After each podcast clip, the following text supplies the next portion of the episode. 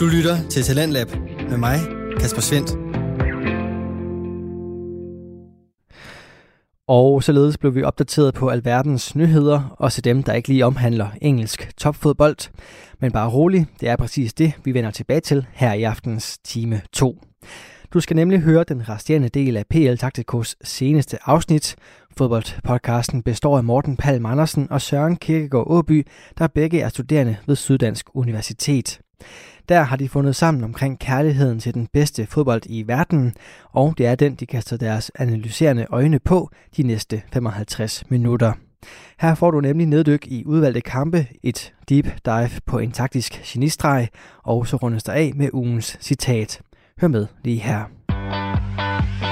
Og en, øh, en kamp, som måske har givet dig en, øh, en lille hovedskade. Måske har du siddet og, og reddet lidt hård ud i hvert fald. Vi skal snakke om Leicester-Liverpool.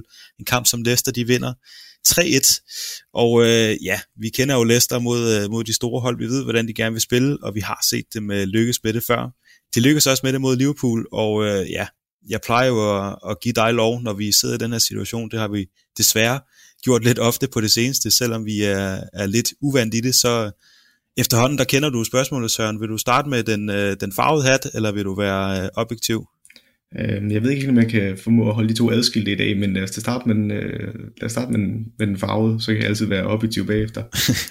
ja, man sidder og bliver rasende som Liverpool-fan her. Altså, de første 70 minutter sidder Liverpool på, og Leicester skaber også chancer i første halvleg. Altså, Vardy har en hovedstødchance, og han får også tæt på en friløber, fordi øh, Kabak glider, og så glider Vardy af på øh, Henderson, og så rammer han overlæggeren. Men ellers er det jo Liverpool, der sidder på spillet. Øh, det er ikke fordi Leicester har noget imod det, som vi også tit snakker om. Leicester kan sagtens være et dygtigt kontrahold, er det et, et af de bedste kontrahold i verden. Øhm, men Liverpool har godt fat i spillet. Liverpool skaber en del chancer, Salah har en kæmpe chance i starten af kampen, hvor han ikke får tæmmet den, han får tæmmet den, men bliver presset lidt af Ricardo Pieter, og så skovler han forbi med højre ben. Det er en elendig afslutning. Øh, og det har bare været lidt øh, historien om de tre forreste her på det seneste for Liverpool. De er utrolig dårlige til at afslutte og mangler bare selvtillid. Så altså på den måde sidder man jo en dårlig med i munden også, specielt øh, når der igen er et målmandskoks involveret, og som fan, jamen vi kan sidde, man sidder på kampen i 70 minutter, og så smuldrer det bare de sidste 12 minutter. Øh, det er svært at gardere sig imod, og ja, på den måde som fan, der, der sad jeg med en rigtig dårlig fornemmelse bagefter. Ja, som du siger, så det hele det sker jo inden for, for meget kort tid. Madison scorer i 78, så står den 1-1. 81. der, ja, som du siger, et målmandskoks, another Allison moment, tror jeg, de kaldte det på, øh, på Sky Sports. Det er jo lidt ærgerligt, at øh, så dygtig målmand han er begyndt at, at have den slags ting på sig. Og øh, Vardy har jo også en chance, inden Harvey Barnes, han gør det til, til 3-1 i det 85. Så det hele det sker meget hurtigt, og øh, som du siger, jamen smuldrer mellem hænderne på, på Liverpool, og sådan som vi kendte Liverpool seneste sæson, så, så var det jo aldrig nogensinde sket, men øh, på det seneste, der virker det til, at at det hele det er lidt, lidt skrøbeligt i, i, i Liverpool. Men, men nu må jeg så også tage en objektiv hat på, og alligevel bliver jeg sådan lidt irriteret, men det må vi lige prøve at affinde sig lidt med. Øhm, hvis vi kigger på det på målene isoleret, så vil jeg for det første sige, øhm, frisparket, som James Madison scorer på, der går så mange ting Leicesters vej i den situation, fordi jeg er helt med på, at der er kontakt på Harvey Barnes, men hvis man ser den i langsomt, så er det Thiago, der træder ind foran øh, Barnes, og jeg vil sige, at Barnes han gør rigtig meget for at komme ind på kontakten af Thiago. Han søger den ekstremt meget. Og det har vi også snakket om i sidste afsnit med både Salah øh, og Støvling, der får nogle tynde straffespark, men er korrekt dømt. Jeg synes godt nok, at den er på grænsen, og det kan godt være, at man som en af jer er farvet, men som udgangspunkt, så føler jeg, at Barnes, og det gjorde han flere gange i den her kamp, han kaster sig ind. Øh, jeg synes ikke, det, at det ikke for, jeg mener, han filmer, men han kaster sig bevidst ind i et rum, hvor han godt ved, at han ikke kan komme igennem, og så opsøger han kontakten, og så bliver der tit dømt frispark der vil jeg så bare sige, hvis jeg er forsvarsspiller, og jeg har en kantspiller, der bare kaster sig ind i mig hver gang, hvordan skal jeg så nogensinde stoppe ham? Øh, så er det godt nok svært at være forsvarsspiller, fordi jeg mener jo, Thiago, han, det kommer til at se klods ud, men han træder ind, det er ikke fordi han vil spænde ben for ham, han træder ind for at lukke rummet, så der bliver en mindre afstand mellem ham og Trent, så han ikke kan løbe imellem Harvey Barnes. Øh, så jeg synes ærligt talt, det er lidt tyndt. Og så igen, så gør det mig så sindssygt med var med offsider. Øh, igen, som vi har snakket om flere gange, så er det fint, de kan fjerne de åbenlyse fejl i fodbolden, men jeg forstår ikke, hvordan de måler den streg der. Øh, fordi jeg mener jo, at de er offside, og jeg synes ikke, at, som vi tidligere snakkede om, så de her teknikken, der er øh, til bare, fordi når den måler, at han sparker øh, Madison frisparket, det er igen en, der skal sidde med øjemål og det er ikke på millisekundet, de kan måle, hvornår han sparker den bold, så der er allerede en usikkerhed der. Og den sidste ting er, at de kan ikke måle sig præcis. De siger jo selv, at de har en fejlmarkning i deres øh, varesystem. Så de dømmer offside så tæt på, når der i kampen bliver dømt, Øh, øh, bliver dømt øh, offside, jamen, af linjedommeren, så synes jeg, det er noget værd at at man sidder og måler på den måde bagefter. Øh, hvis vi så tager 2-1-målet, det kan godt være, altså, folk har været meget efter Alisson i den situation, og det kan jeg være helt med på, for jeg synes ikke, han skal derud. Men i det øjeblik, han tager beslutningen og løber derud, øh, så tror jeg, at Alisson han råber det meget højt, og hvis han gør det, så er der ingen gylden regel som forsvarsspiller. Hvis jeg hører målmanden råber, han kommer, så skal jeg bare væk i en aller helvedes fart. Og det gør Kabak overhovedet ikke. Han fortsætter sin aktion. Øh, og jeg synes egentlig, at Allison siger det i forholdsvis god tid. Altså, igen, man kunne godt ønske, at han gjorde det tidligere, men det sker så hurtigt, og jeg synes ærligt talt, at Allison han tager beslutningen ret tidligt om at komme ud. Og så kan igen, vi kan være enige om, at det er den forkerte beslutning, men så skal Kabak fuldstændig bare forsvinde fra den situation, og så må det være Allison, der tager den på sig, hvis han ikke rammer den. Øh, så igen, Allison skal ikke derud i første omgang, fordi Kabak har egentlig okay styr på situationen, øh, men når det så er sagt, når Allison har taget beslutningen, så skal Kabak bare forsvinde. Og det synes jeg også, at jeg synes, som kommentator og generelt eksperter, de, de har ret i, at Liverpool spiller ikke godt for tiden, men det er altså også meget for langt, at man har Jordan Henderson nede i midterforsvaret, der tydeligvis ikke er en normal centerforsvar. Man kan se i alle kampe næsten, han har spillet, der kommer i hvert fald en situation i hver kamp, hvor der lige en angriber, der tager et rigtigt løb på ham, hvor han bliver fanget og ikke, kan, øh, og ikke opfatter situationen hurtigt nok, fordi han slet ikke vant til at spille dernede bagved. Øhm, og Kabak, jamen han får debut i Premier League, og normalt så vil Klopp jo gerne have nye spillere, specielt unge spillere, til at have flere måneder til at tilpasse sig, men han bliver nødt til at spille nu, for de har ikke andre centerforsvar. Øh, så han skal spille sin første Premier League-kamp, og ved siden af en spiller, der ikke er vant til at spille centerforsvaret, og overfor en Jamie Vardy, der er så god til at snyde offside-fælden, har Madison, der også har en fri rolle op ved siden af ham, jamen så er der også svære vilkår. Ja, og vi snakkede netop om, om det her tidligere sæson, da, da det her skadeshelvede brød ud i, i Liverpool, at jamen, de fortsatte jo bare, men, men hvorfor er det pludselig et problem for, for Liverpool, at, øh, at de ikke har deres, deres vanlige forsvar? Nu har de trods alt en, en kabak, som burde øh, være noget mere vant til at spille dernede end, end Fabinho for eksempel, men, øh, men det fortsætter jo med at være, være problematisk. Ja, men jeg vil så også understrege, hvis man tog de fire første centerforsvar ud for et hver Premier League hold, så tror jeg også, de vil se rigtig skidt ud ned bag til. Altså du tager Van Dijk ud, du tager Gomes ud, du tager Matip ud, og så tager du Fabinho ud, der nok har været den bedste centerforsvar, når de tre andre har manglet. Øh, og, udover det sammen nye, de har hentet Ben Davis, som ikke har spillet overhovedet. Men han er jo heller ikke mere klar til den her kamp, så det er godt nok også tyndt. Han havde jo ikke andre muligheder end at bruge Kabak og Henderson, kan man sige. Øhm, men når det så er sagt, så snakker vi om tidligere sæson, at de faktisk formåede at vinde kampe, selvom de havde manglet deres centerforsvar, og de spillede med Henderson og Fabinho dernede. Øh, de har blandt andet slået Tottenham to gange, hvor de har manglet dem. Men jeg tror bare forskellen er, at når de tre forsvar ikke fungerer, så er det super svært, fordi de har ikke spillet godt. Øh, heller ikke i går, eller ikke i går, i forgårs mod Leipzig, synes jeg heller ikke, de spiller specielt godt. De, de bliver bedre efter, så der scoret det første mål. Men du kan også se, at Leicester, de tør godt markere på mand mand i den her kamp. Øh, ikke fordi, når de bliver retvendte, de ikke er farlige, men så snart de er fejlvendte, så går de bare på ryggen på dem. De er ikke bange for, at de lige vinder hurtigt af på dem og kommer afsted. Øh, fordi de mangler bare selvtillid. De, de, de er slet ikke de samme spillere, som de har været tidligere. Og det er ikke fordi, de har mistet evner. Jamen det, det er troen på egne evner, der er problemet, og timingen i løbende sidder der heller ikke. Øh, så den indbyrdes forståelse er jo ikke forsvundet, men, men timing er der bare ikke lige nu. Og det, du kan tydeligt se, at det frustrerer dem i kampene også. Og det, det er derfor, at når forsvaret så øh, har været problemer, øh, som det har været noget tid nu, jamen så har de tre forsvaret med til at løfte, fordi jamen, hvis du kommer foran, så er det lettere at forsvare, altså så skal du måske ikke sætte så meget fremadrettet i banen, og hvis dit genpres sidder der, jamen, så bliver det heller ikke udstillet nede bagved, men, men det kører bare ikke lige nu for Liverpool, og det kører ikke for de tre forreste, og så, så kan man bare ikke blive ved med at spille uden centerforsvar, eller i hvert fald en uprøvet centerforsvar, øhm, fordi hvis det ikke kører op foran, og det ikke kører ned bagved, jamen, så er det klart, at du kommer til at tabe mange kampe det er, det er klart, at når man så møder et, øh, et hold som, som Leicester med Harvey Barnes og Madison og Vardy, som øh, jo også scorer en, en enkelt vær i, i den kamp her, jamen så må det jo nærmest gå den vej, og er det ikke lidt en, en Leicester special egentlig, at, øh, at ja, Liverpool har, har lidt stået for det i, i de første 70 minutter, og fører egentlig også, men så slår man lige pludselig til øh, som, som det her Leicester-hold, og jo egentlig tror på sin egen gameplan hele vejen igennem, og lige pludselig, jamen så har man lavet tre hurtige mål, og så ender man egentlig med at, at tage sejren. Jo, fordi flere af de situationer, Leicester opstår og bliver farlige på, det er jo netop bold hen over toppen, hvor øh, de snyder Liverpool til offside altså for eksempel Vardis overlægger skud i første halvleg, og øh, målet til 3-1 også, øh, der snyder de også offside der kan man så også sige, der bliver det igen udstillet, fordi Kabak han falder, fordi jamen, man kan godt se, at situationen bliver farlig bag til. Henderson tror på offside-linjen, jamen, så bliver det umuligt at dække op. Hvis den ene centerforsvar tror på, at, øh, at øh, de bliver nødt til at falde, og den anden ikke gør, jamen, så en spiller som Vardy og Barnes, der bliver stukket afsted, jamen, altså, de, de udnytter det så ofte og er så gode til det. Men ja, Leicesters gameplan, den holder. Øhm, igen, Liverpool sidder på store dele af kampen, men det er Leicester helt fint tilfreds med. De kan sagtens køre på kontraangreb. Øh, og det er de bare knivskarpe til. Altså Barnes har også øh, taget et step op i den her sæson og er blevet mere målfarlig. Du har Vardy, der igennem mange sæsoner nu har vist sig at være en af de bedste omstillinger kontraangriber i Premier League.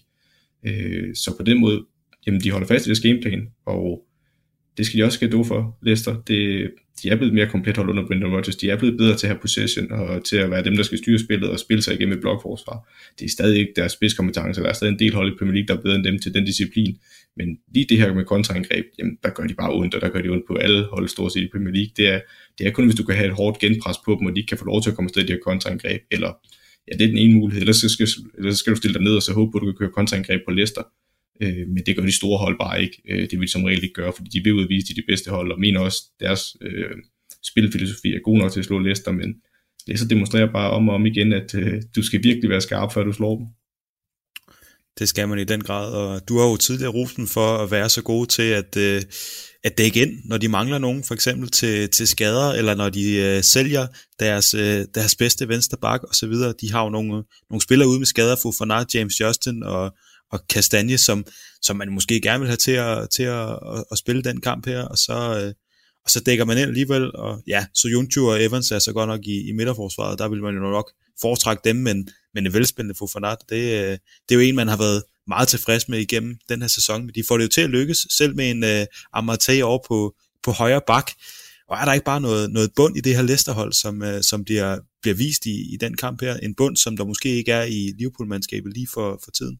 Jo, men det er også øh, meget ros til Brendan Rodgers, den måde, han sætter holdet op på, fordi det er rigtigt, de mangler Justin, de mangler Kastanje, de mangler øh, Fofona, men de stiller op med tre centerfor for den her kamp, så er Marte, han, altså, han kommer til at lægge sin højre centerstopper, og så har de øh, Evans i midten, mener jeg, og så Søntuk til venstre, og så har de Albrighton på højre wingback, og så har de på venstre wingback øh, Pieter, i hvert fald i perioder, synes jeg, det er sådan, de stiller op. Øhm, og øh, der Pieter, jamen, altså, ham har de jo manglet meget, har jeg har i hvert fald udtalt mig om i sidste sæson, han er en af de bedste offensive højre backs. Øh, nu bliver han så brugt på en venstre wingback meget af tiden her. Øh, men, men det er også en vigtig spiller at få tilbage, når de ligner, der mangler Kastanje og James Justin.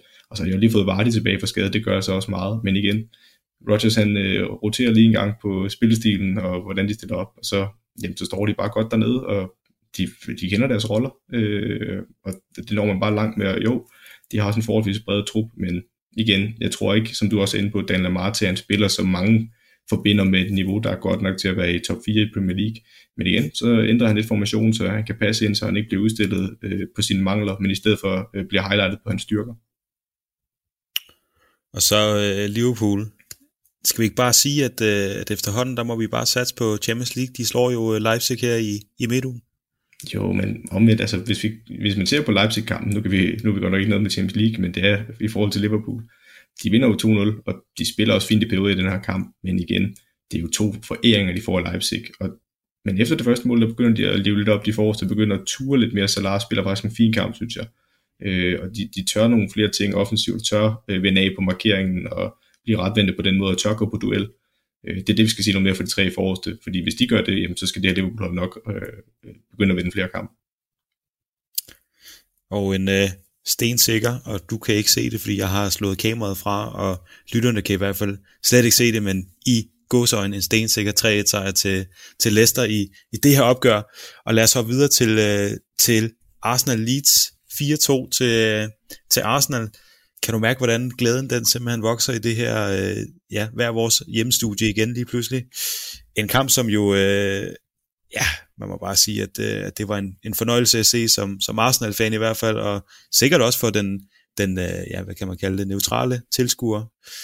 En kamp med, med mål, en kamp med, med velspillende hold, og en kamp mellem, øh, mellem to af de hold, som øh, jo gerne vil spille den, den flotte fodbold. Et hold, som plejer nogle gange at give lidt afkald på det, og så øh, Leeds, som øh, jo nok et eller andet sted en gang imellem også burde, burde gøre det. Men i hvert fald en kamp, der ender 4-2, og uh, jeg kan jo kun se det fra, fra min side. Der var det en fuldstændig fantastisk kamp, og hvordan som, uh, som den objektive til, hvad siger man, til, tilsynsfører, det, det tror jeg ikke, vi kalder det. Noget en tilskuer, give mig nu. en, en neutral tilskuer, hvad, hvad var det for en kamp, du øh, så sådan? Øh, jeg synes faktisk, det var en rigtig fed kamp. Øhm, igen, jeg tror også, jeg var lidt øh, farvet på forhånd i og med, at øh, du havde jo reklameret, at du var i gang med at se den for anden gang øh, det fik jeg lige tilsendt på Snapchat, så jeg, jeg havde store forventninger til den her kamp, og synes også, de blev indfriet øh, langt hen ad vejen. Til at starte med, synes jeg, det er en meget taktisk affære, hvor begge hold egentlig er ret stedige om, at de gerne vil spille den kort ud. Altså, de vil rigtig gerne spille den kort ud på målspark, det er tydeligt. Øh, problemet er bare lidt, at begge hold har læst hinanden rigtig godt og står enormt højt, specielt på målsparken er det tydeligt, at øh, både Leeds og Arsenal, de prøver at benægte hinanden muligheden for at spille kort ud i opbygningsspillets fase 1 på målsparkene.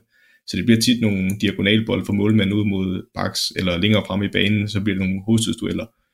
Øh, og det synes jeg egentlig begge hold lykkes ret godt med at begrænse hinanden der. Øh, så, så vi får ikke lov til at se dem spille så meget ud, som man måske kunne have håbet.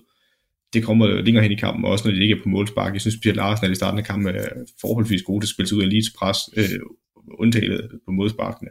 Der, der var det som sagt begrænset. Men ellers synes jeg faktisk, at Arsenal de formår at spille den rigtig godt rundt. Øh, Øh, specielt det første mål er en rigtig flot detalje, som vi også vil komme ind på i deep dive, når jeg lige teaser for den. Øh, det er en rigtig flot mål med nogle øh, rigtig imponerende offensive øh, løbemønstre, som, som der udstiller Leeds forsvar lidt.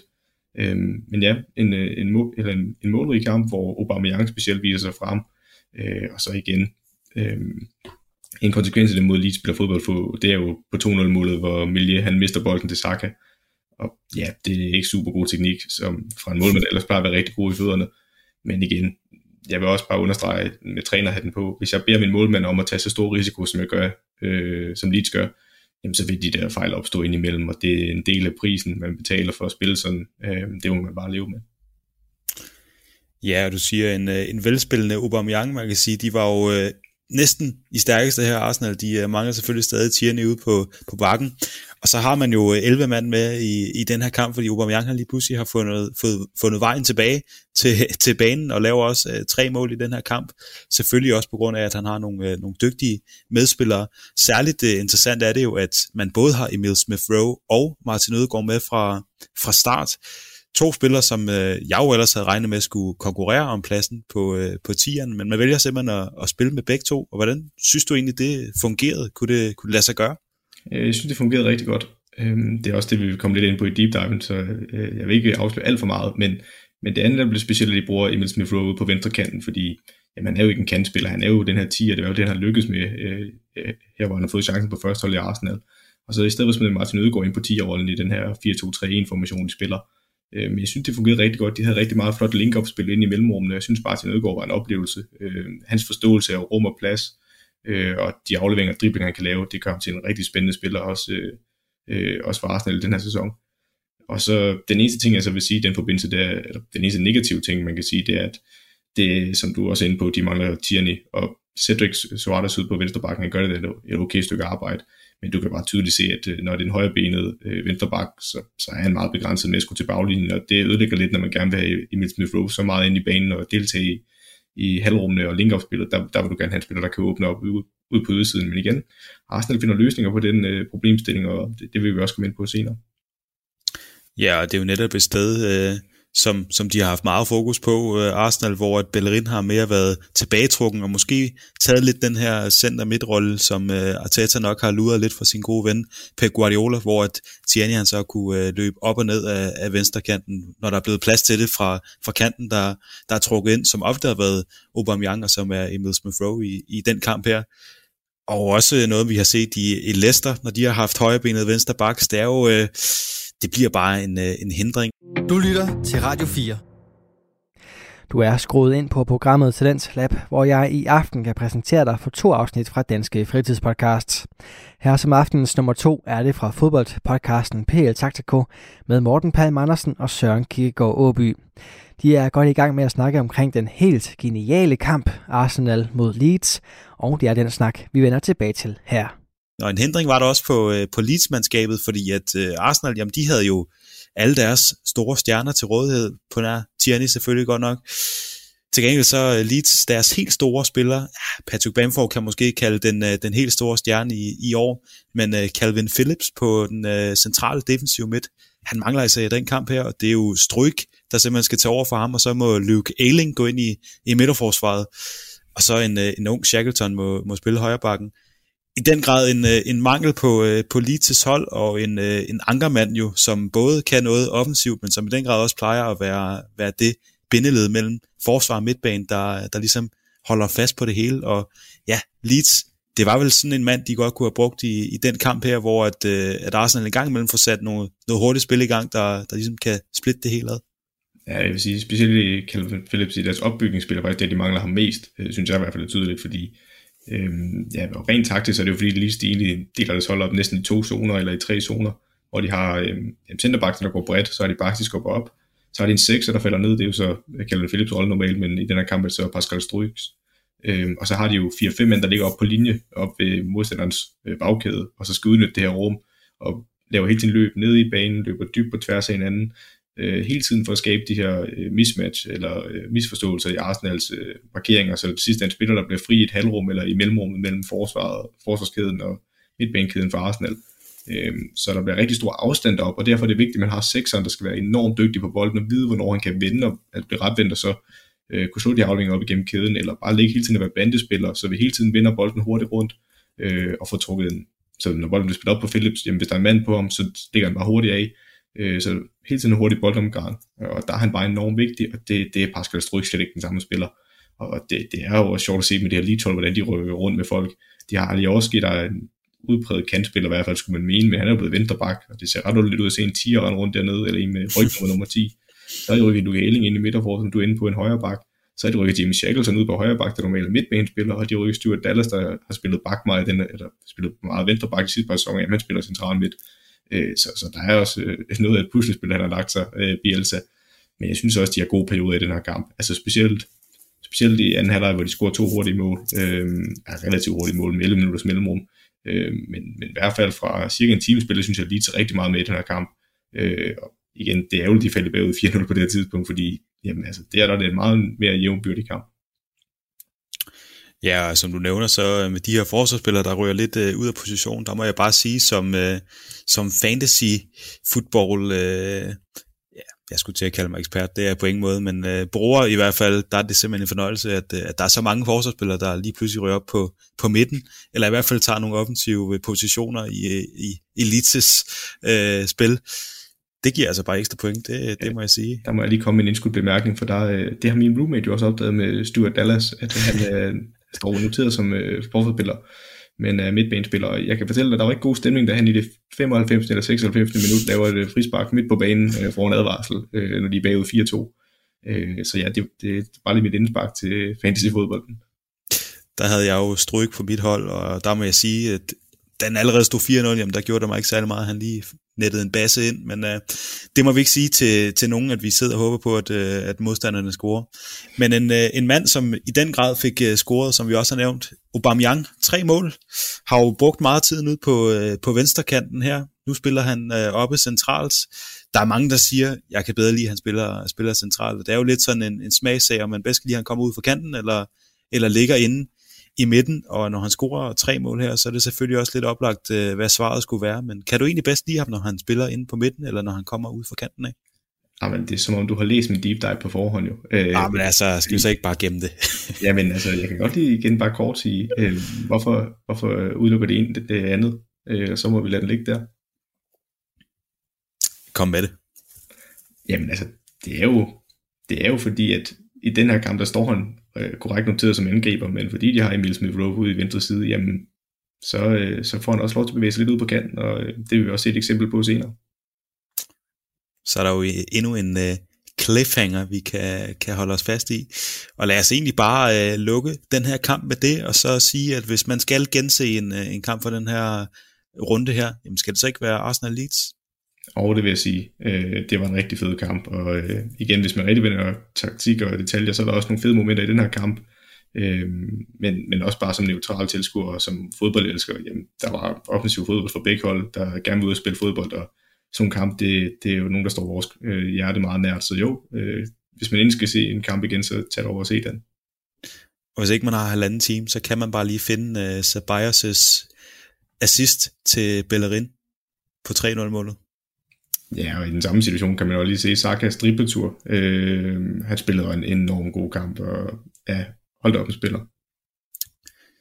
Det er jeg jo glad for, at du siger, og ikke, øh, jeg ikke er nødt til det. Så lad os, øh, lad os afslutte kampen på, på den note, og så lad os hoppe videre til den sidste i den her omgang, som er Chelsea og Newcastle. En kamp, som Chelsea vinder 2-0 efter øh, både mål og, ja, de kalder det en assist til Timo Werner, men øh, hvis vi skal være flinke, så, så giver vi ham den. Men i hvert fald øh, 2-0 til, til London-klubben over Newcastle, som ellers har været et, et svært hold jo egentlig at møde, når man, når man har den, det udgangspunkt, som, som Chelsea jo gerne tager med at, og gerne vil spille offensiv fodbold, og vi har også snakket om tidligere, at de måske har lidt svært ved at, øh, ved at åbne de her defensive hold op. Så får man altså Thomas Tuchel ind, og lige pludselig, jamen så, øh, så vinder man jo stensikkert 2-0 over Newcastle, eller er der lidt flere, øh, ja, hvad kan man kalde det? Er der lidt flere aspekter i, i det? Nej, eller jo, det er der, men... men Nej, det er bare at hente ham. Så går vi bare videre til deep dive. Nej, ja. øh, rent, øh, rent groft sagt, så nej, øh, så er der egentlig ikke med i det. Altså, Chelsea er det bedste hold i den her kamp. Øh, det er der ikke noget, der kan diskutere, så jeg synes også, at de gør mange ting rigtigt. Øh, øh, men, men det er også meget den måde, Tuchel har sat holdet op på, der gør, at de lykkes med de her ting. Altså, for eksempel, han har skiftet over til at spille med tre mand nede bagved og spille med wingbacks. Det har også gjort enormt meget mod de her hold, der står lavt i banen, fordi de formår at udnytte rummene på helt andre måder, end når de har spillet 4-3-3, øh, hvor de har løbet lidt med panden mod muren, øh, selvom jeg også har rost øh, Frank Lampard Chelsea i perioder, hvor de også formåede at lukke hold op, men øh, jeg synes, det er Tuchel skal spille her ros for, det er jo, at, som mange også nævner korrekt om ham, han er meget taktisk fleksibel, og han gør meget for at få sit hold til at indordne sig, eller få sin taktik til at indordne sig over det materiale, han har, øh, og det kan jeg godt uddybe. Øh, jamen for eksempel ser vi Andreas Christensen spille som den centrale forspiller i den her tremandsbagkæde, og det har bare ikke klædt ham på samme måde at spille øh, en øh, firemandsbagkæde. Det er meget simpelt egentlig. Andreas Christensen har ikke en spidskompetence i sin fysik. Øh, hverken, øh, han er ikke specielt øh, ja, muskuløs eller stor. Han er ikke kendt for at vinde hovedstødstøtter på den måde, og han er ikke sådan vanvittigt hurtig centerforsvar. Så på den måde, der skal han beskyttes lidt af nogle andre typer spillere rundt om sig. Fordi hans spidskompetence ligger jo i opbygningsspillet i, han er rigtig god på bolden, teknisk dygtig, ser os banen rigtig godt, er god til at slutte de op gennem kæderne, jamen så skal han jo Øh, det skal vi jo prøve at udnytte, øh, hvis man er Chelsea-manager, og det er jo det, han gør her. Tuchel ved at basere ham i en tremandsbagkæde, øh, eller med tre centerbacks. Så har man på venstre side, der har man Rydiger. Jamen ved Rydigers forsvar, jo Rydiger, han er rigtig god i duellerne, han er fysisk stærk, øh, også øh, forholdsvis dygtig i hovedspillet, og også en okay fodboldspiller øh, nede på tæppet. Så det passer ham rigtig godt til at skulle som øh, en af de brede centerforsvar. Og specielt Cesar Aspilicueta, jamen, altså hans storhedstid i Chelsea var jo under Conte, hvor de spillede med tremandsbagkæde, hvor han netop blev som en højre centerstopper. Øhm, så, så på den måde passer det også godt ham, fordi han er måske ikke den største centerback, men det behøver sådan heller ikke være, når de tre dernede. Han er til gengæld god øh, mand-mand. Han er svær at komme, det er svært at komme forbi Aspilicueta, fordi han er stadig forholdsvis hurtig og dygtig til at komme ind på kroppen med folk. Øhm, så derfor der klæder det, og igen, han er også god på bolden, fordi han er jo netop normal bak, så han er også god til at drive bolden fremad og kommer også i overlop på, eller overlop på Callum hudson øh, flere gange i den her kamp.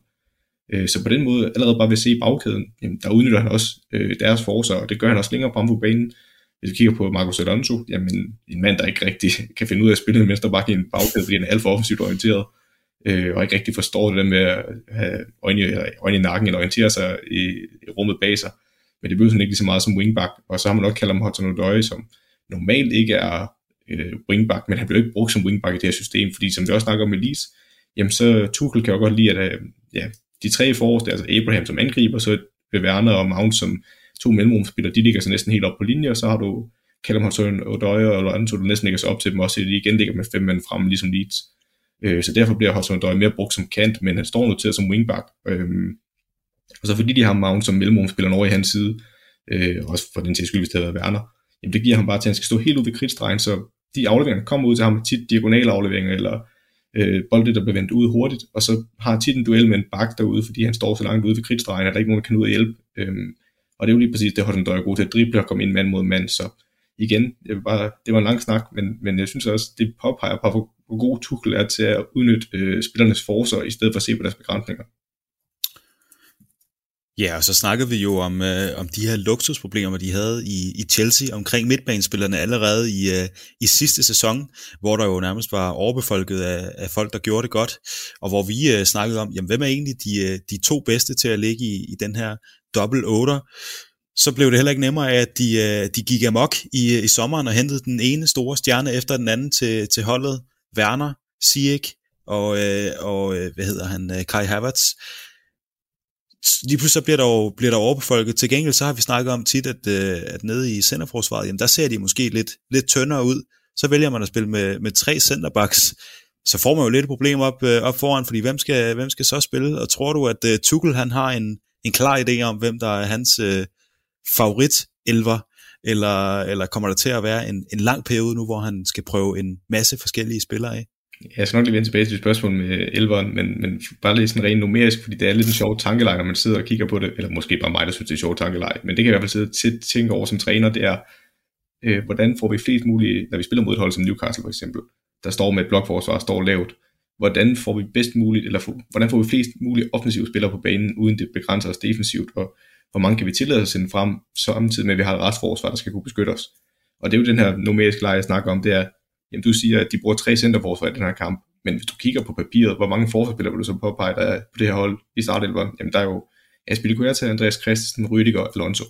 Eller Morton Døj vil jeg jo ikke kalde for en, en, en forspiller, og Alonso vil jeg også begrænse, meget begrænset forspiller.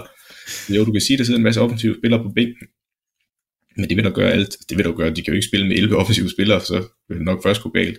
Bare spørge Liverpool uden øh, nogen centerbacks. Men, men, men altså, det er jo lidt en numerisk leg, så også med, jamen så kan godt du har tre centerforsvar, men Aspilicueta og Rydiger, de er tit og ofte langt op på modstanders banehalvdel, øh, når de har presset dem langt tilbage. Så øh, den tese køber jeg ikke helt, men jeg er med på, at de har rigtig mange øh, spillere, offensive spillere, øh, og der, er ikke, der kan ikke være plads til dem alle sammen, og så kommer vi over til snakken om, jamen hvilken elver vil han bruge, fordi han har skiftet lidt, og Abraham, jamen det er også synd for ham, fordi jeg synes egentlig, han, han er den spiller, der er mest komplet af angriber, fordi han forholdsvis fysisk stærk, men er mest af alt bevægelig og hurtig, øh, også en udmærket afslutter, og forstår også at være i, i boksen, så øh, han bliver jo lidt ramt af, at han bliver skadet her, og så må Oliver Giroud ind, og han er jo som sagt en helt anden type spiller. Øh, jeg tror, jeg tror, det er tidligt at sige, hvem der bliver en udvalgt 11 for Tuchel, og du har ret, han vil nok skifte meget, og det kommer også an på, hvilken formation de spiller, for lige nu der spiller de meget hen. Spilstil, der passer til det spillermateriale, de har. Det bliver spændende at se til sommer, jamen, går man ud og siger, vi skal, altså det kan godt være, at jeg har gjort det sådan her, og det har fungeret fint, men vi kan blive endnu bedre, hvis vi køber ham her, eller ham her, og sælge de her spillere, øh, så Tuchel får lov til at sætte endnu mere præg på, hvordan han gerne vil se holdet, for lige nu der er det meget ud fra præmissen om, hvilke spillere han har til rådighed. Øh, fordi Timo Werner for eksempel, kan jeg ikke se liksom en angriber i det her, det her system. Øh, han er god til at komme ud i bagrummet, eller ud i de her rum på ydersiden, som Abraham også gør, men der har Abraham bare nogle andre kvaliteter, der gør ham bedre til at ligge alene på toppen, øh, hvor Werner også i Leipzig var mere kendt som at være med to mand på toppen. Øh, så her som mellemrumspiller, man kan komme ned i banen og blive retvendt og drible mere, hvor hans forsvar ligger, det passer ham bedre end at ligge alene på toppen. Øh, så det afhænger meget af, hvilket system han vil spille, øh, og så kan man så sige, at Abrahams skade kommer også til at afgøre noget, i hvert fald der på den korte bane.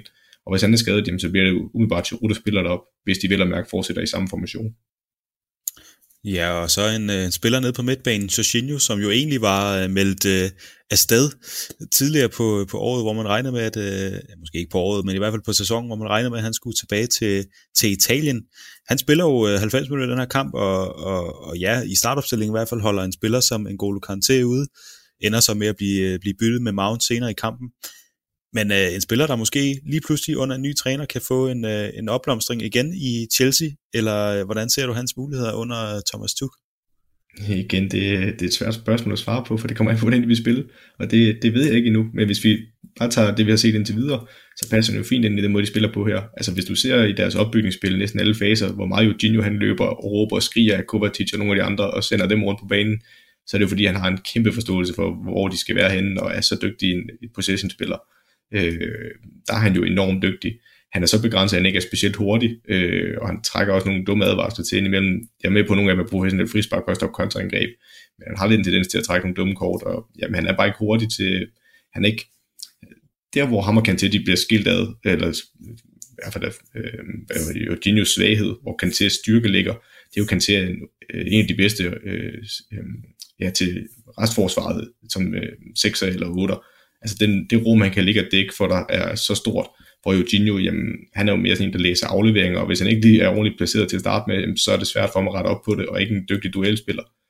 Øh, så det er jo der, hvor Kantés styrke ligger. Men i den her kamp, der er det jo ikke, fordi Eugenio bliver udstillet, fordi Chelsea's genpres er så højt op på banen, at han kun skal fokusere fremadrettet, og så har han stadigvæk tre centerforsvar nede bag sig. Så det er jo ikke fordi, at den rolle, hvor Kanté er stærkest, altså restforsvaret, hvor skal ligge og løbe øh, dueller op eller mm, spiller op, jamen det bliver ikke udstillet på samme måde, så er det bedre at have Jorginho inde, fordi han er bedre på bolden end Kanté. Det kan man ikke diskutere. Du lytter til Talentlab med mig, Kasper Svendt. Vi er i gang med aftens andet podcast afsnit her i Talents Lab, programmet på Radio 4, der giver dig mulighed for at høre nogle af Danmarks bedste fritidspodcasts, som kan underholde, informere og måske endda inspirere. Det er alt sammen noget, som du kan dykke videre ned i på egen hånd. For alle podcasts, som vi præsenterer her i programmet, kan du finde yderligere afsnit fra inde på diverse podcast-platforme. Det gælder også for fodboldpodcasten PL Taktiko med Morten Palm Andersen og Søren Kirkegaard Åby. De dykker hver uge ned i de seneste nyheder og udvalgte kampe fra den engelske Premier League, og den sidste af dem er vi godt i gang med her, hvor vi skal høre, om der overhovedet er håb for bundholdet Newcastle. Lyt med videre nu.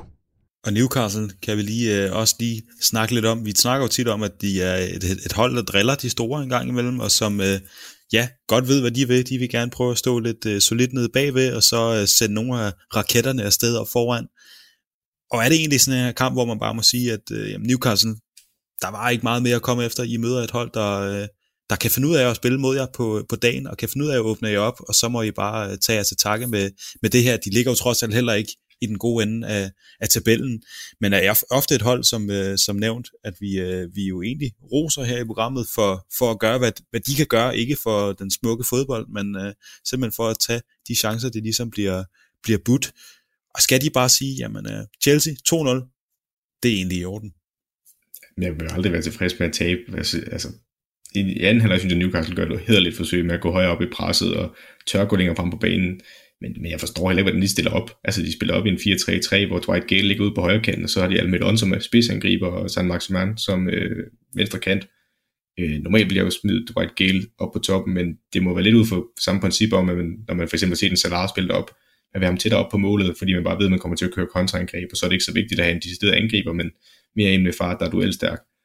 Øh, men jeg, for, ja, jeg er lidt uforstående over, øh, hvorfor han stiller op på den her måde. Øh, jeg vil nok have prøvet i 4-4-2'en, eller som man også har fået vane at spille med fem mand nede bagved, men jeg er med på, at de mangler en masse centerforsvar, der også gør det svært. Øh, for eksempel Fabian Scher, der går ud i sidste kamp mod Southampton. Men altså, til gengæld synes jeg, det er ekstremt underholdende at se Almidon og sådan Maximan få bolden op på ja, midterlinjen, og så står der måske 4-5 Chelsea-spillere omkring den, og der vil en normal ting, eller normal ting er et hårdt ord, men traditionelle ting, at fodboldspillere nok spille den baglæns eller finde en holdkammerat. Men det er jo fuldstændig absurd at bare se dem vinde, og så prøve at drible fire mand. Øh, det, det er jo også det, der gør dem så sjove at se på, fordi, eller underholdende at se på, fordi det er uventet, det de laver, og nogle gange, der tænker man som forspiller, ah, nu har jeg lige fået ham til at være fejlvendt, så spiller han baglæns perfekt. Men i stedet for så vinder San Maximano flere gange bare rundt og begynder at køre på en gang til, selvom han dribler på tværs af hele banen. Øh, og det er der uventet, og de her spidskompetencer, de har med hurtighed og driblinger, der, der gør dem så farlige nogle gange. Men omvendt som træner, der vil jeg også være sindssyg nogle gange. Øh, og igen, det er også nogle håbløs situation, de bliver sat i. Men omvendt, så er det måske heller ikke den bedste beslutning at prøve at drible 4-5 mand. Øh, og det lider tit og ofte til boldtab. Men igen, hvad skal de ellers gøre, når de ikke får noget støtte med derop? Det er også svært. Og det er jo nok på grund af spillere som Almiron og særligt San Maximang, at Newcastle aldrig bliver helt kedelige, selvom de øh, jo ja, er kendt for at stå nede i, i et solidt blokforsvar. Men i hvert fald en kamp, som Chelsea de vinder 2-0, og øh, hvor de får brudt op for det her solide blokforsvar, og Thomas Tuchel, det har jo set spændende ud i starten, og vi, øh, ja, nu ved jeg ikke, jeg tør godt tale på din vej, når jeg siger, at vi, vi glæder os til at se flere kampe med Chelsea, med, med ham ved roret. Ja, helt sikkert. Altså, jeg, jeg, jeg er meget fascineret af ham som træner igen. Der er nogle andre ting omkring ledelse og sådan noget, hvor man måske ikke, han har i hvert fald haft sine problemer, både i PSG og i Dortmund, men, men rent sådan øh, taktisk og fodboldforståelse, der er han ekstremt dygtig. Øh, der er så noget andet, hvor jeg også, som jeg kan se, at Chelsea-fan undrer sig lidt over det, hvorfor en kæppe han starter på mål i den her kamp, når man de har lukket, jeg kan huske, det er i 4 eller 5 kampe, han lukket et mål ind. Øh, men ja, han stod kopkampen, Kepa, og nu får han chancen, og det er lidt et redemption-projekt for Chelsea at få ham i gang igen, fordi han koster altså 70 millioner pund eller i den omegn. Øh, så det er også bare mange penge bare kastet ud af vinduet og sige, at han, ham kan vi ikke bruge mere. Øh, men jeg synes, det er hårdt over for Mandi, for jeg synes ikke, han har gjort det dårligt. Øh, så jeg ved ikke, hvad der foregår på træningsbanen, om Kæppe bare har været fantastisk. Øh, men det bliver spændende at se, om der får den første, øh, eller første keeper chance øh, hos Chelsea fremadrettet. Hvis Kæppe han har tænkt sig at være fantastisk i hvert fald, så vil jeg meget gerne træne øh, på, på det Chelsea-hold. Så har man da i hvert fald to klassekeeper til, øh, til en træningsøvelse, hvis man øh, skulle bruge det. Til gengæld så har jeg en, øh, en klasse øh, ekspert til at servere mig en deep dive, og jeg glæder mig jo uge efter uge, men nu kan jeg simpelthen forstå, at det handler om, at der, der skal roses i, i Arsenals favør, så øh, vil du egentlig ikke bare øh, gå i gang, og så læner jeg mig stille og roligt tilbage og, og nyder det hele. Jo tak, og tak for alle de komplimenter, du sender min vej i morgen. Det, jeg tror næsten ikke, mit ego, mit ego kan holde til Men øh, ja, øh, som altid her i Deep Dive, så har jeg tegnet lidt på det på, forvej, eller på forhånd og analyseret det. Øh, og hvis man vil se de tegninger, jeg har lavet øh, og analyser, jamen, så kan man hoppe ind på vores øh, Facebook-side eller på Instagram, øh, hvor vi begge steder hedder PL Taktiko. Og igen, jeg må meget gerne følge os begge steder. Det, det er en stor hjælp for os også, øh, for at komme ud til endnu flere lyttere. Øh, men hvis man ikke har mulighed for at følge med ind på Facebook øh, eller på Instagram, så kan man også sagtens bare lytte med her, skal jeg nok forklare det. Det vi skal se på i dag, det er målet til 1-0 for Arsenal, fordi som Morten også var inde på, jamen det er lidt specielt, at spiller med Emil Smith Rowe ude på venstre kant og Aubameyang på top, og hele den her snak om, specielt som Arsenal-fan, man har siddet, skal Aubameyang spille på toppen, eller skal man spille til venstre? Jeg kan så, som jeg også har afsløret lidt, øh, man får lige det bedste, eller det bedste af begge verdener her. Men først og fremmest kigger vi på de to startopstillinger. Øh, Arsenal stiller op i en 4-2-3-1. Det er Meleno på mål, det er Hector Bellerin som højre bak, David Luiz som højre centerstopper, Gabriel som venstre centerstopper og Cedric Suarez som venstre bak. Så har man Ceballos som central midt øh, sammen med Granit Xhaka på den her double pivot, altså to otter. Så har man Martin Ødegaard som 10'er, så har man øh, Bukayo Saka som højrekant, Emil Smith Rowe som venstrekant, og Aubameyang på toppen.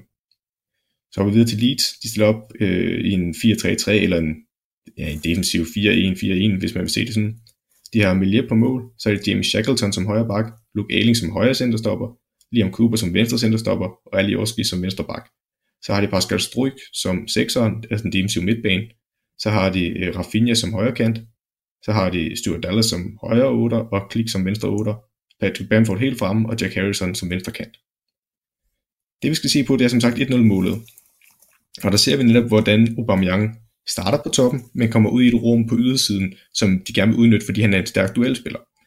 Det er fordi Gabriel han har bolden på Arsenals bane, det er lige omkring midterlinjen øh, ved venstre side af, øh, af buen, øh, eller midtercirklen. Der har han bolden og driver den op mod midterlinjen. I det han begynder at drive den fremad, der går Aubameyang, der ligger op på linje med Leeds bagkæde. Han søger ned i banen. Øh, bare lodret ned i banen. Men fra ydersiden af, der kommer Emil Smith Rowe og begynder at søge ind i det samme rum, bare lidt til venstre for Aubameyang. I det øjeblik, at Aubameyang ser Emil Smith Rowe løber ind i banen, så siger han, okay, jamen vi er på vej ind i samme rum. Det går jo ikke, fordi så står vi oven i hinanden, og så kan en spiller egentlig bare markere os. Vi skal i stedet for prøve at vride, eller vride det her forsvar fra hinanden ved at lave løb for hinanden. Så det der sker, det er, at Emil Smith Rowe går ned i banen, Gabriel har lige krydset midterlinjen, og da øh, Emil Smith Rowe går ind og ned i banen, jamen, så søger Aubameyang ud i det bagrum, som Leeds højre bak, øh, James Shackleton efterlader. For han løber ind i banen efter Emil Smith Rowe, og så kan Aubameyang løbe langs øh, forsvarskæden hos Leeds, og så dybt på ydersiden. Så da Emil Smith Rowe går ned i banen, så modtager han bolden fra Gabriel, der ligger den op igennem kæden. Øh, Emil Smith Rowe lægger den af første gang til Granit Xhaka, der står på øh, Leeds banehalvdel ved midtercirklen centralt i banen. Og i det øjeblik, Granit Xhaka får bolden, jamen, der er Aubameyang løb på ydersiden. Øh, det er rum, som Jamie Shackleton har efterladt, for han har fulgt efter Emil Smith Rowe hele vejen ind i banen. Og så skal øh, den højre centerstopper for Leeds, Luke Aning, hele vejen på ydersiden ud efter Aubameyang. Så Granit Xhaka modtager bolden fra Emil Smith Rowe, der bare ligger ned til ham første gang. Granit Xhaka endnu en førstegangsaflevering ud på ydersiden, og så får Aubameyang bolden. Og nu kommer vi til det, som de rigtig gerne vil have Arsenal i den her situation. Aubameyang får bolden på ydersiden i det rum, som højrebank for lige tager forladt, og endnu en duel mod øh, Luke Ayling. Luke Ayling har ikke nogen form for støtte, i hvert fald fra midtbanen eller fra sin centerstoppermarked, der er simpelthen for langt derhen. Så nu har Aubameyang omkring feltkanten, kan han løbe hele vejen ned til Leeds feltkant og gå på duel med Luke Ayling. Det gør han helt fantastisk. Han går ind i banen og får afsluttet mellem benene på øh, Luke Ayling, så han ikke, så må man ikke have nogen chance for at se, når sparker en færdig kort hjørne. Men det er de her situationer, man gerne vil have Aubameyang i, fordi han er dygtig teknisk, han er rigtig hurtig, han er en dygtig dribler og en dygtig afslutter. Så hvis du kan få ham til at gå på duel, specielt med modstanders centerforsvar, nu ved jeg godt, at Luke normalt er bak, men generelt hvis du kan give ham så meget plads, og specielt overfor måske en langsommere centerstopper, jamen så er det helt ideelt. Og derudover så får man også Emil Smith Rowe til at komme ind i banen, og det bliver en beslutning for modstanders højreback. Skal han flytte efter Emil Smith Rowe så langt ind i banen? Hvis han gør det, jamen okay, så kunne Pomian gå ud i, i rummet på ydersiden og udnytte det. Hvis han så tænker, ej, jeg er lidt bange for en angriber løber herude, så jeg må hellere blive herude og lukke rummet, så kan Emil Smith Rowe få bolden og blive retvendt og udnytte det her halvrum. øh, og mellemrummet mellem øh, modstanderens forsvarskæde og midtbanekæde, og kombinere herfra, måske sammen med Ødegård. Så på den måde, der får du det bedste af begge verdener, både for Emil Smith Rowe, men også for Aubameyang, og det er rigtig godt set af Arteta. Sjældent der har jeg nyt en, øh, en deep dive så meget. Jamen, det, det var jo lige skræddersyet til dig. Jeg overvejede faktisk at lave med Chelsea til at starte med. Men den, det... Øh, den mente jeg faktisk, jeg havde lavet lidt tidligere, noget der mindede om. Så derfor hoppede jeg lidt over i noget Arsenal, og da jeg så det her mål, så tænkte jeg også bare, at det var flot af Arteta, og jamen, så kunne jeg jo please dig samtidig. Det var det eneste rigtige. Det eneste, jeg har, det var, det var måske lige, lige lidt kort. Jeg, jeg nåede nærmest ikke engang at, ja, at falde hen til det. Det var, det var simpelthen en fornøjelse. Så må jeg høre det igen jo. Så må jeg simpelthen tage den igen. Det er jo det, er jo det gode ved, at vi laver en podcast her. Så kan man jo bare simpelthen lige spole tilbage en gang, og så nyde det hele igen. Ligesom man kan gøre med, med de helt gode mål. Ja, eller der, der sidder og siger øh, den samme Arsenal-kamp to gange. jamen, det var fordi, nu ringede min far jo og sagde, har du set det? Jeg sagde, jamen, det, det har jeg set. Så tænkte jeg, men har jeg egentlig set det nok? Og det havde jeg jo egentlig ikke, så jeg måtte jo heller lige, lige se det igen. Men igen, en usøgt fornøjelse, og jeg vil allerede nu starte med at glæde mig til næste uge, og så håber jeg, at, øh, at Arsenal kan præstere et eller andet, som kan, kan gøre, at vi, vi kan sidde og snakke om dem igen. Men uh, det ved man jo aldrig. Du var også ved at, at rive den her kamp af til fordel for, uh, for Everton og Manchester City. Det er jeg altså glad for, at du ikke gjorde. Nej, det var ikke Everton Manchester City, det var Tottenham med Manchester City og overvejet. Nå, men der holdt du stadig fast. Det var vigtigt, at du lige fik din Arsenal-kamp med, og det respekterer jeg. ja, jeg ved ikke, hvad der havde gjort mig mest glad, men det var nok den her Arsenal-kamp trods alt. Men i hvert fald så øh, skal vi til det. Vi skal runde det hele af med et øh, citat i vores citattabel.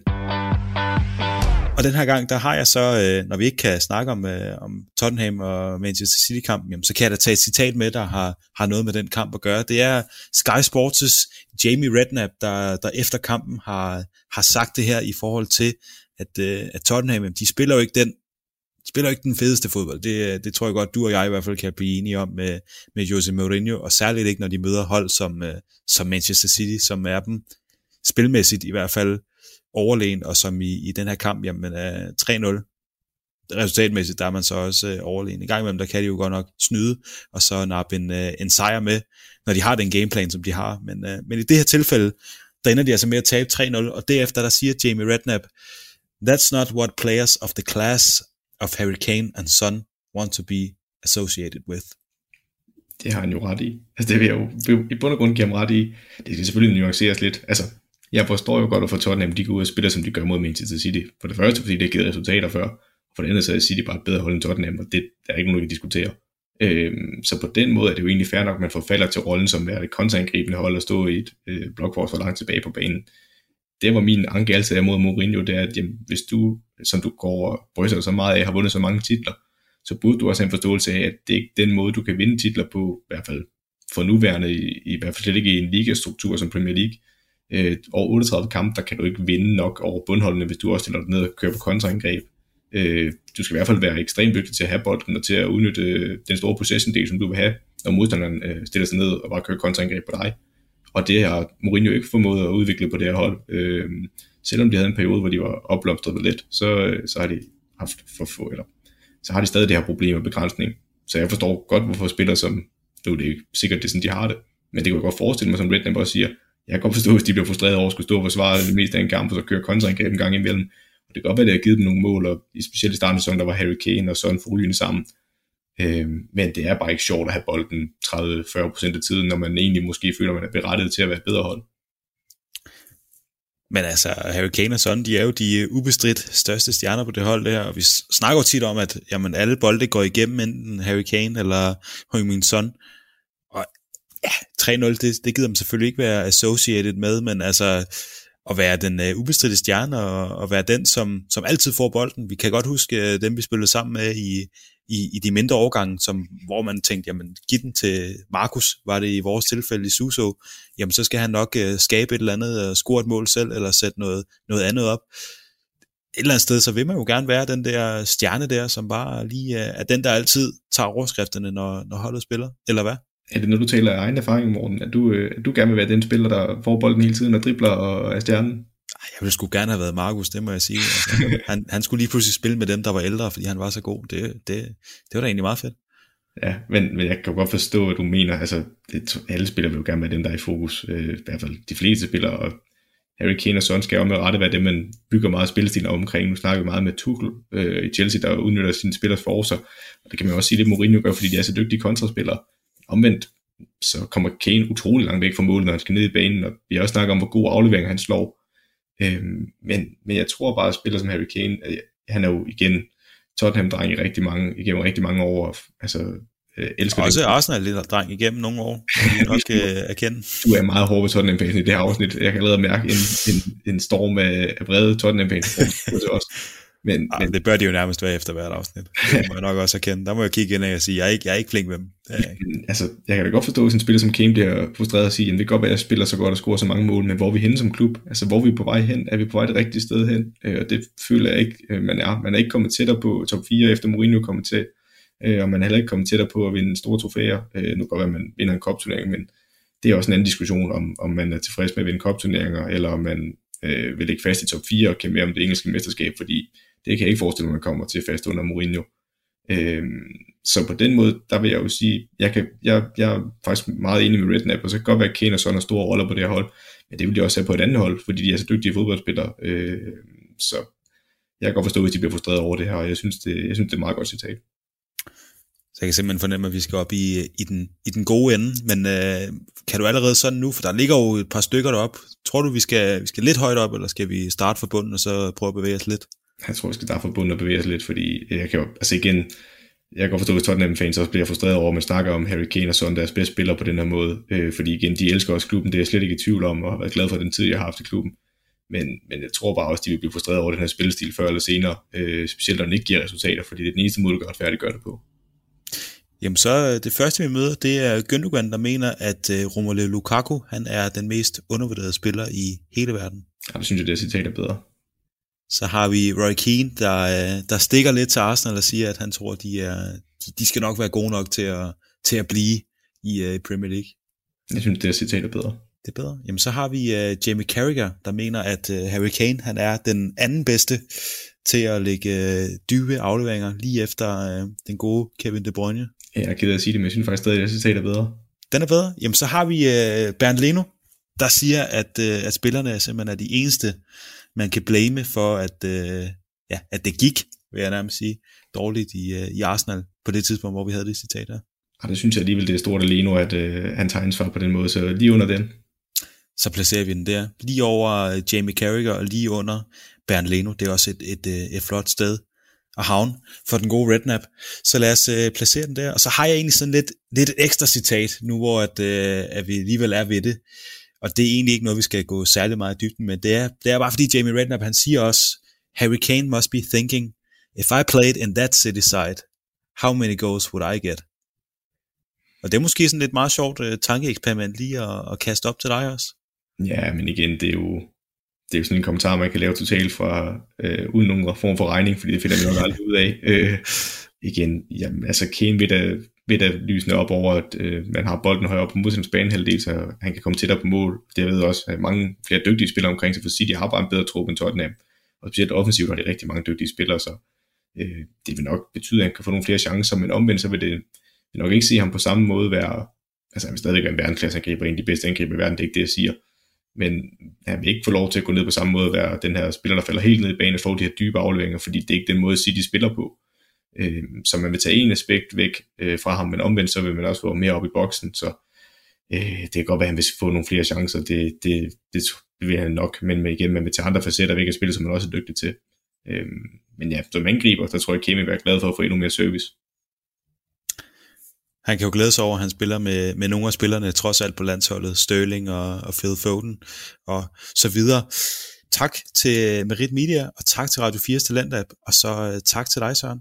Selv tak, Morten. Radio 4 taler med Danmark. Og så må man sige, at vi blev opdateret på den engelske topfodbold.